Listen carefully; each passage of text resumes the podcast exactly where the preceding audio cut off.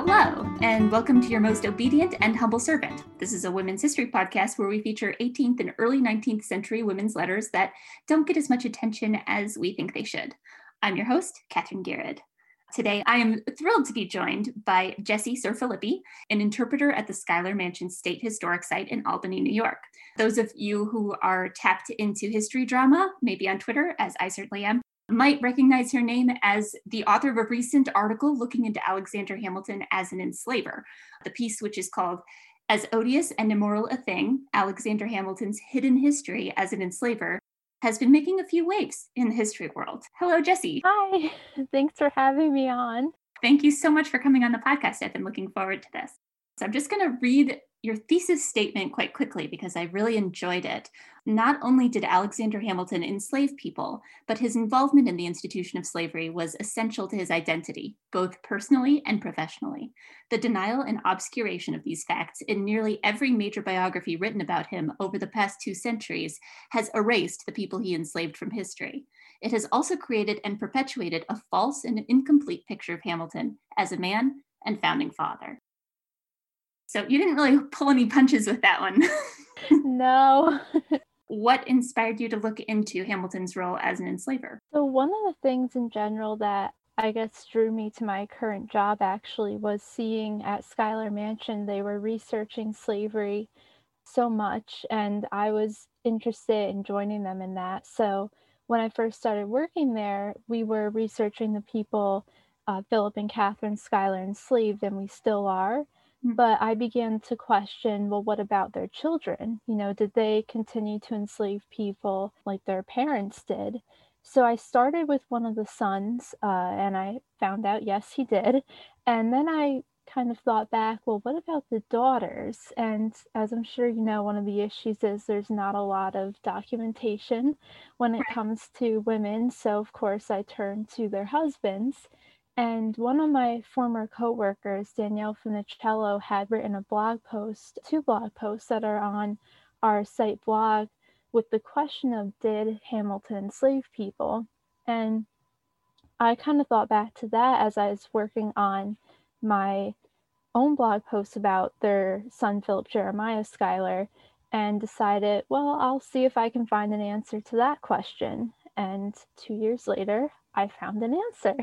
So before we dig into it, can you just tell me like sort of a broad who are the Schuyler family and what's their significance to New York? Sure. So the Schuyler family, I guess first of all, they're very connected to another powerful family. Philip Schuyler marries Catherine Van Rensselaer. She comes from one of the wealthiest families in New York. So combined, they're like this power couple. Mm. Um, you know, they're kind of they are on the scale of like the Washingtons. They're friends with the Washingtons. They host them at different times.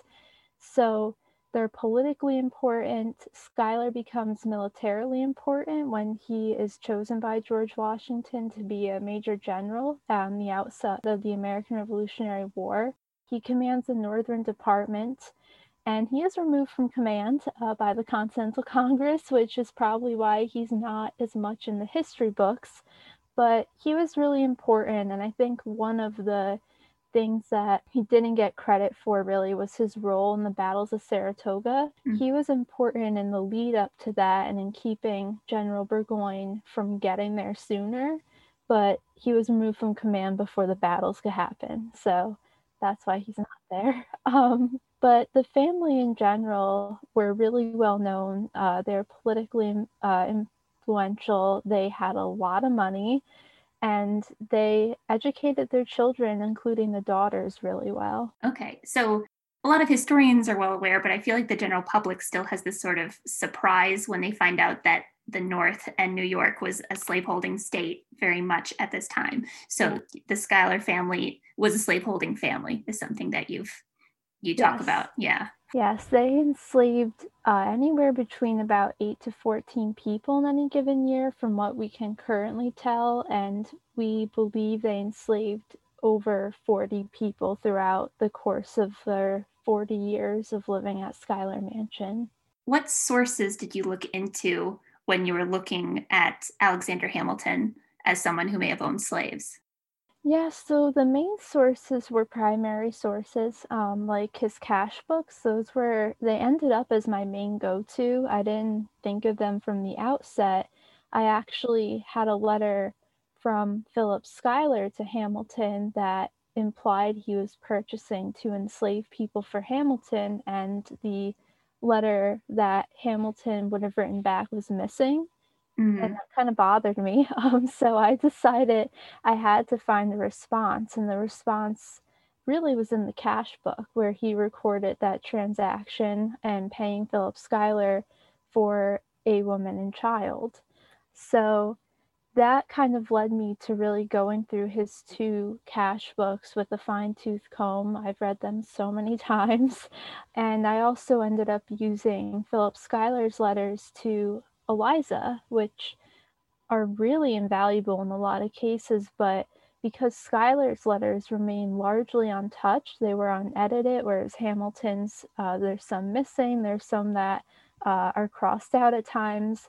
With Schuyler, you can kind of get the full picture, even though Eliza's side of the conversation is not there. That is fascinating because uh, I think a lot of times people sort of assume because there's so many like Hamilton documents, right? And there's all these volumes and volumes of Washington books and Hamilton books and Jefferson books that you're getting everything perfectly. But it's such a fantastic point that a lot of the times people who are choosing which letters to publish and which letters make it are making conscious choices in a way that will lead to a certain perspective of someone. And um, really interesting that that hasn't happened for Philip Schuyler. Yeah, it is very interesting that it hasn't happened. Yeah.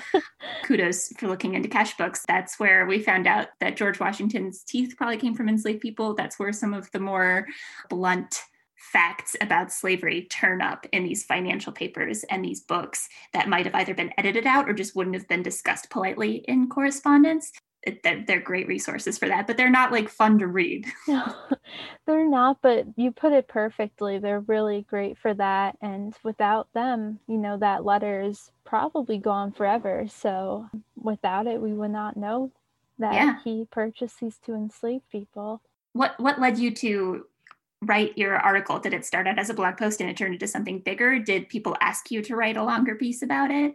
Um, so I guess I thought like I'd write a blog post um, because I just written one on uh, Philip Jeremiah Schuyler and slavery. So I thought, oh, I'll write one on you know Alexander and Elizabeth Hamilton. You know that shouldn't take too long, and uh, it ended up being a little bit longer than I expected. And as I was researching it, I realized that this was outgrowing something that could be put on the blog, but I just kept going because it felt like it was something important to do and I was discovering things uh, that had been there the whole time, but it's just going into the archives and looking for something else that maybe other historians haven't looked for before. And you can do that with a lot of topics but it was also because we are giving this focus tour on Hamilton and slavery in the Schuyler's life and in his life, that's a part of that tour.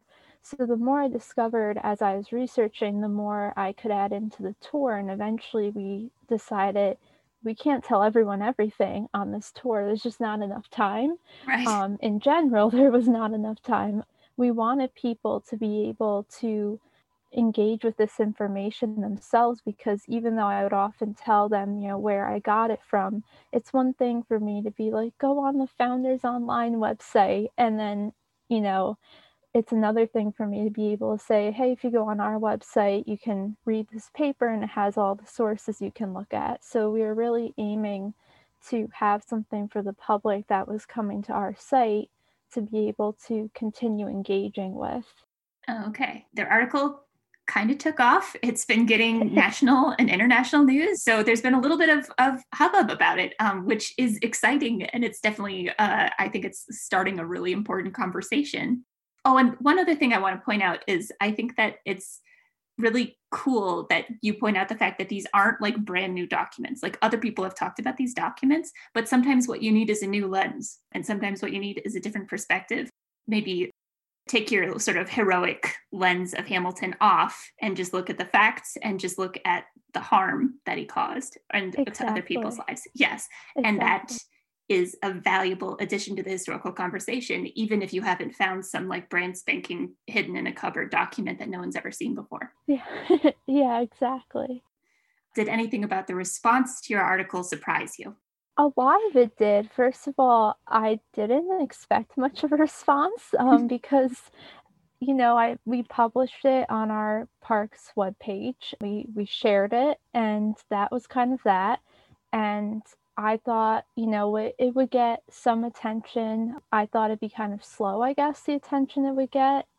And then a local uh, reporter for the Daily Gazette asked to interview me, and from there things took off. I did not ever think the New York Times uh, would want to interview me over this article.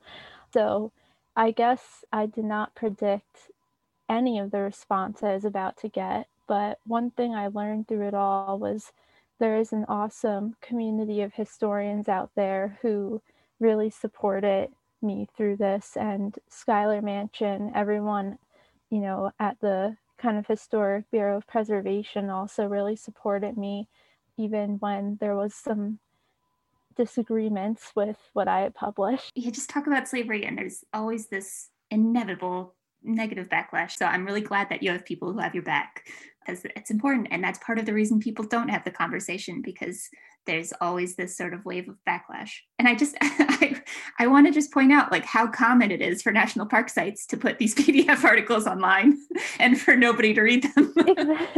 that's why I was really surprised. that was sort of background of Jessie's historical work, but I don't want to make this whole episode just about Alexander Hamilton. It's a women's history podcast. We want to talk about the Schuyler sisters a little bit. So I will link to Jessie's article. And if it's if you don't mind, I could you said your colleague had some blog posts on your site that you Yeah, yeah. yeah. And so I'll put all some of this in my show notes so you can read up and follow up on your own. Um, but we decided that we're going to do a Elizabeth Schuyler Hamilton letter the Schuyler sisters are so great as characters in Hamilton. But what, in your opinion, after doing all this research and digging, did Lin Manuel Miranda get right? And what did he get wrong? Yeah, so I think one of the main things he got right with the Schuyler sisters is portraying how close they are. Um, Angelica, Eliza, and Peggy seem to be like a unit because they're born within three years. So, oh. yeah, they're very close in age and they kind of yeah educated together um, they remain close through adulthood it seems.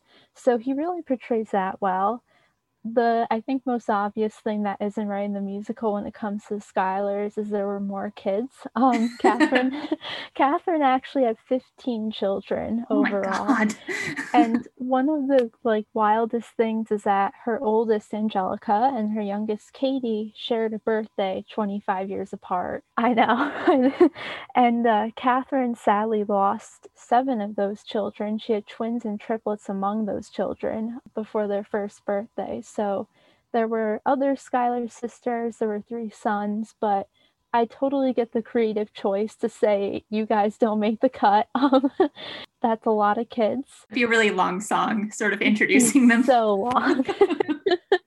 and I guess the other thing that I typically talk about is the Angelica Hamilton relationship. One of the other things in the musical that I wouldn't say is exactly right. Tell me a little bit about the letter that you picked and what made you choose it. I chose this letter because, first of all, I like Eliza. Um, I find her a fascinating person.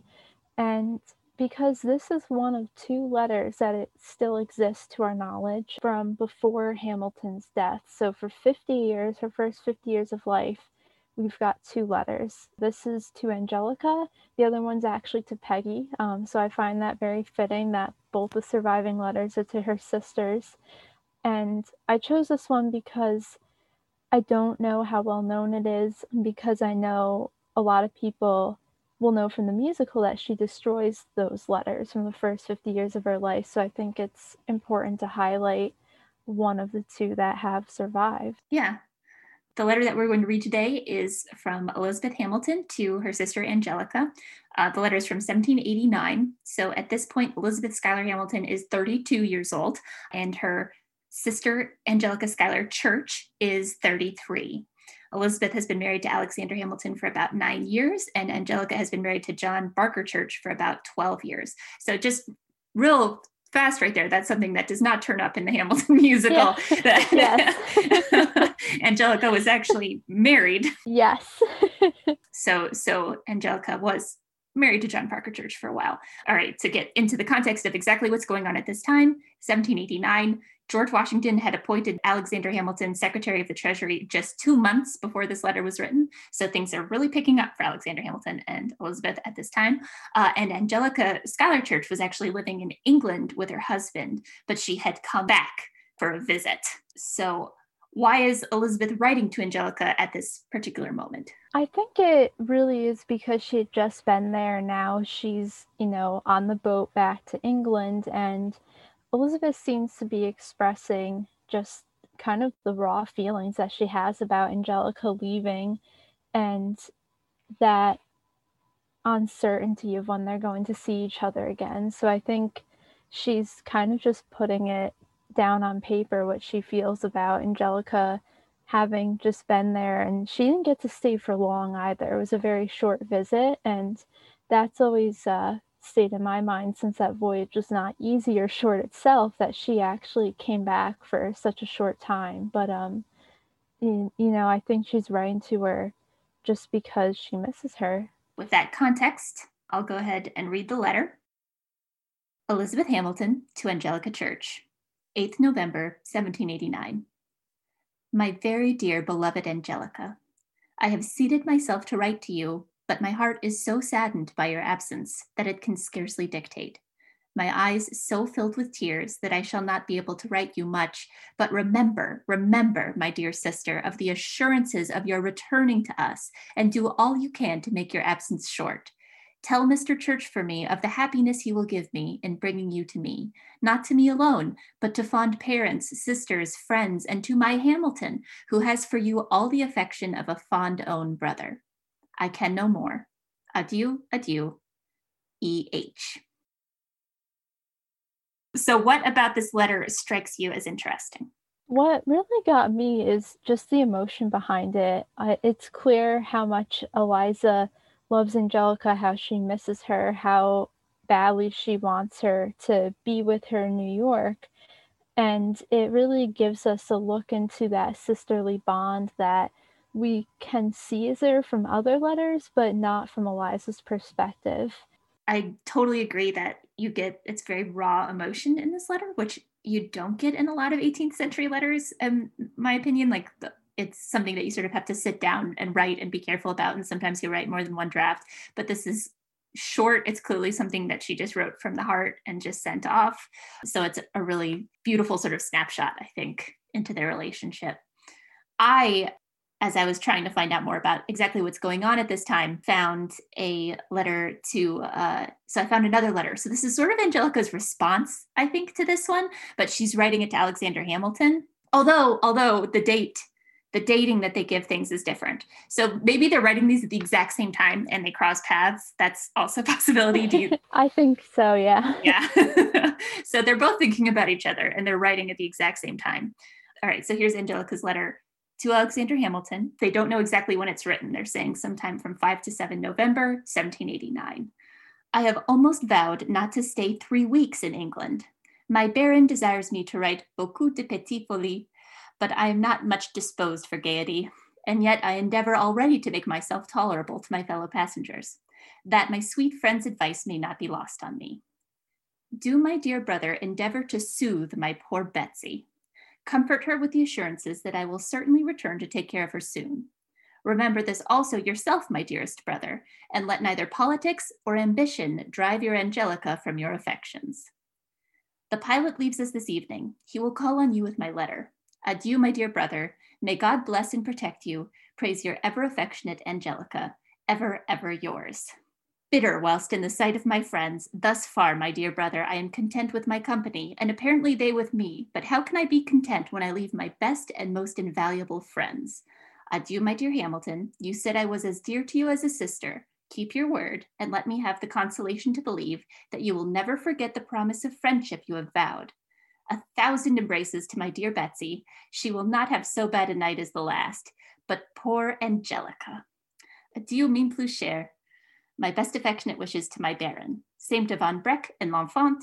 And that's the end of the letter. It says, packet, six o'clock, all well on board. So that's probably a note from the people delivering the letter. Um, the Baron that she's talking about is Baron von Steuben, uh, who is a friend of Angelica's. So she's mentioning sort of all of her old Revolutionary War buddies that Hamilton will still be talking to. So, with sort of this letter combined with the other letter, what, in your opinion, do you think this tells us about the relationship between Angelica, Elizabeth, and Alexander? Yeah, I love these two letters in the context of each other. I think it once again shows that sisterly bond because the opening and closing we see concern for Eliza. Um, Angelica knows how upset she is at their separation. She's looking out for her even from her voyage across the Atlantic. Uh, it hits on a theme between Angelica and Hamilton as well, and they share this sibling like bond too. He seems to be part of the family and to be accepted by Angelica who is so close to Eliza as kind of uh, a Schuyler brother, I guess you could say. yeah. um, he's one of the Schuylers now, um, and I find it interesting too that she's she wants him to write to her. I think that they, you know, they do share really great letters back and forth. Um, they're very intellectually witty with each other, and you know, I know in the musical they they have this bit of a romantic undertone, um, to say the least. but um, if you read the letters, they constantly call themselves brother and sister, and I think this letter we can see that beginning to happen. Yeah, and I think this is another example of like what lens you look at a letter through. Because I think if you if you look at these letters thinking Angelica's in love with Hamilton, you can read this as something a little bit almost bitter, like very, yes. very much the way that Lin Miranda writes it. But if you take those glasses off and you read it as somebody who writes flirtily with everybody, I love Angelica. I love all of her letters, but this is just how she writes with people. She's also it been is. living in France for a while, and this is how French women write to people. Um, it just comes across as flirtier. And she's mostly talking about Elizabeth. She's talking about hug Betsy, embrace Betsy, like you're my brother make sure Betsy's okay. I feel like really Elizabeth is the focus of this one. Definitely, she is. uh, yeah, so I, I, can understand where that take comes from, but it doesn't have quite as much historical backing as people want. Um, when I my first introduction to uh, Angelica Schuyler Church was not from anything really about Hamilton, but was because of her correspondence with Thomas Jefferson. She yeah, also, oh yeah, yeah. people will say that they were having an affair all the time too, and I'm like, it's interesting that people say she's having an affair with every person she writes with.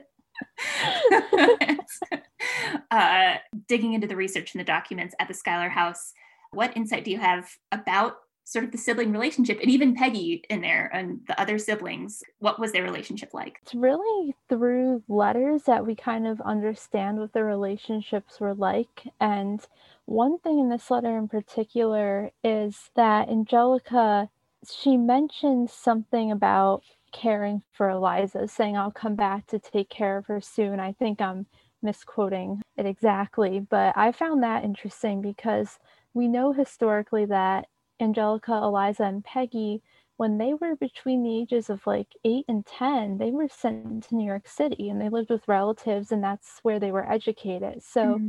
they're away from home, they're with distant relatives. So you could think they might rely on each other. And I think this could potentially back that up a bit that Angelica here is clearly playing the role of an older sister still, um, even though they're very close in age.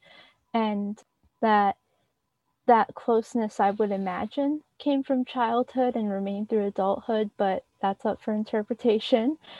We we know the older three sisters were close. We see them kind of tease Peggy in letters. Angelica will write to Eliza asking about Peggy at one point. She uses this whole euphemism from the time asking um, if Peggy bears any usefulness to the Commonwealth yet after her marriage to Stephen Van Rensselaer. So it's her way of saying, "Is Peggy pregnant yet?" um, it's it's fascinating that really Angelica and Eliza seem to share the most correspondence, but Peggy comes up in those letters, and Angelica will often be like, "Hey, get Peggy to write to me."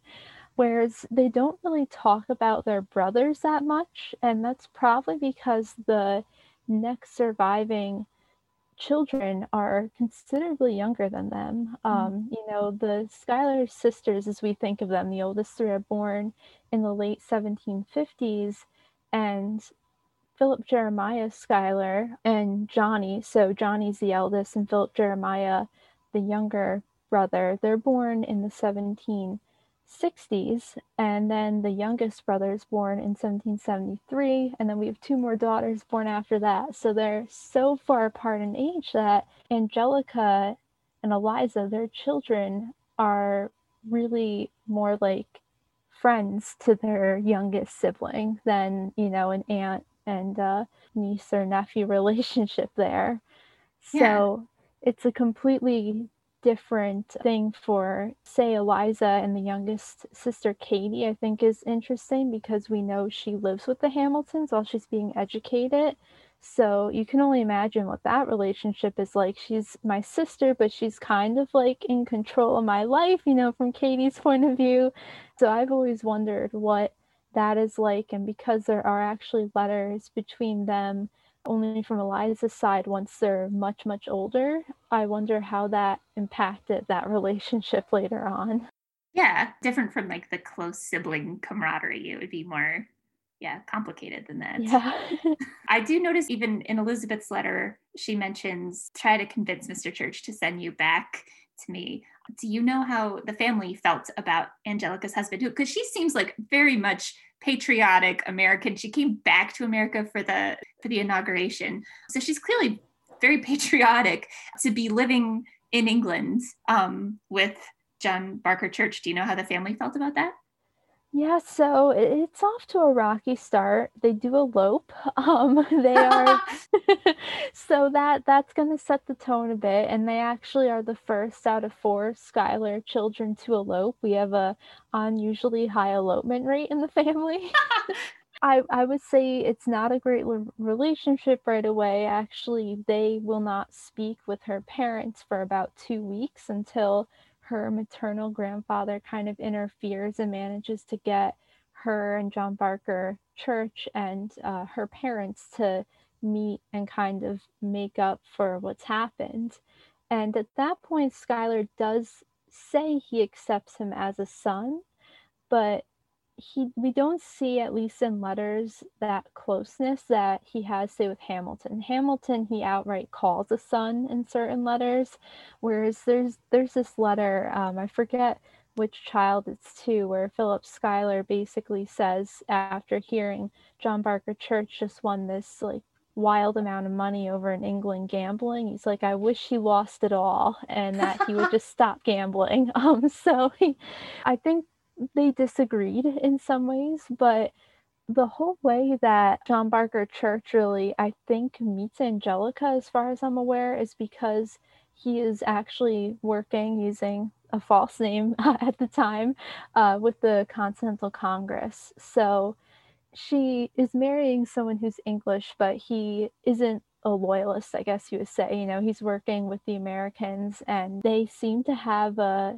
very passionate romance, I would say, for her to agree to elope with him. She's smart. She knew what she was doing. She knew what she wanted and she went and got it.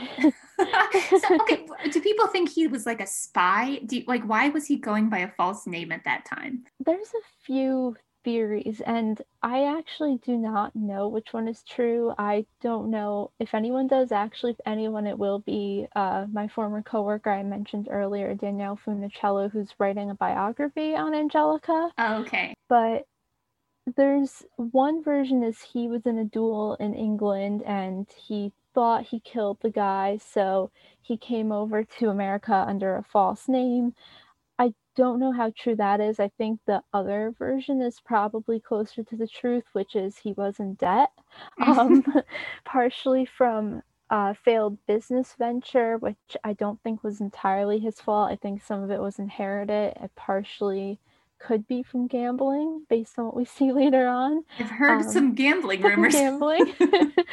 and one thing that I think really supports that historically is that when they leave the United States at the end of the war. They go to Paris for him to collect the money he has earned because he ends up making a lot of money from the war. And they go to England where I believe that's when he pays off his debts and then oh I'm you know John Barker Church again I'm no longer John Carter and Angelica switches her name and you know it's it's it's a mess of names. Well Martha Washington's always like say hello to Mrs. Carter. And then it's like this is Angelica Schuyler Church. Like what? I can see again why this didn't make it into the musical but it's also very dramatic and interesting. Right? So, all right, to sort of sum up, a lot of times when I finish one of these letters, I ask my guest, um, is there anything that when you read this letter just really resonates with you as something that you recognize that feels like it, something that you could almost feel today, something modern? Absolutely. So, I think this letter is very pertinent to where we are right now in history. You know, we see Eliza longing for Angelica to come back. We see the pain and their separation. And I think that's something a lot of us can relate to right now is a lot of us are separated from people we love. And I think Eliza's really raw emotion at that could be something that a lot of us might want to say to a loved one, whether or not we feel we can. Um, she feels she can, which speaks to their relationship. And I guess I want to say for them, it's good news. They get reunited. Um, Angelica does come back and live in uh, New York City permanently in 1797. So at the time this letter was written, that was all uncertain. They didn't know if or when she'd ever be back. And uh, eventually she comes back. Eventually they're back together. And, you know, we're living in an uncertain time as well. So hopefully this gives us a bit of hope. oh, that's so sweet. uh, but yeah, so like the human emotions are the same. Uh, uh, something that is different, obviously, is like because nowadays we have stuff like Zoom and you can keep in touch with people so much yeah. easier. Uh, for her to be going to England that is a huge distance. It's dangerous travel. It's you can get sick, you can die. It's a difficult medical science wasn't very advanced back then. You really didn't know when somebody was going on one of these long trips if you'd ever see them again. And writing correspondence was you could definitely keep in touch with somebody that way, but it took a long time and it was complicated. It took could be three months before a letter that you wrote in England arrived in New York. So she is, I'm sure, after having missed her sister for that time to have her sister visit and sort of remember how fun and how close they were and then just to have her go back after such a short oh. visit was rough I, I completely understand and i do think there's a little hint in there where she says angelica says she will not have so bad a night as the last. I'm just imagining that last night they spent together it was just so sad before she got on that boat. This letter just it, it does make me emotional because you really see how close they were and can like you said just imagine how sad they were at the separation and like you were saying about the chance of Angelica dying on the voyage or later on Angelica writes letters to Eliza where she's like I fear we'll die before I ever see you again if anyone wants to read their correspondence it is pretty touching I would say Thank you so much for joining me today, uh, Jessie. This was really interesting and I really enjoyed speaking with you. Thank you. Thank you for having me on. I love talking about the Schuyler, so thank you for indulging me in that. well, and where I talk about so many Southern women, it's nice to get some Yankees in there. Thank you so much. Um, and as for my listeners, make sure you check the show notes. I'm going to be linking to a lot of really interesting outside reading. Um, I'll link to where you can read this letter and some of, at least some of Angelica's correspondence that turns up in Founders Online. As ever, I am your most obedient and humble servant.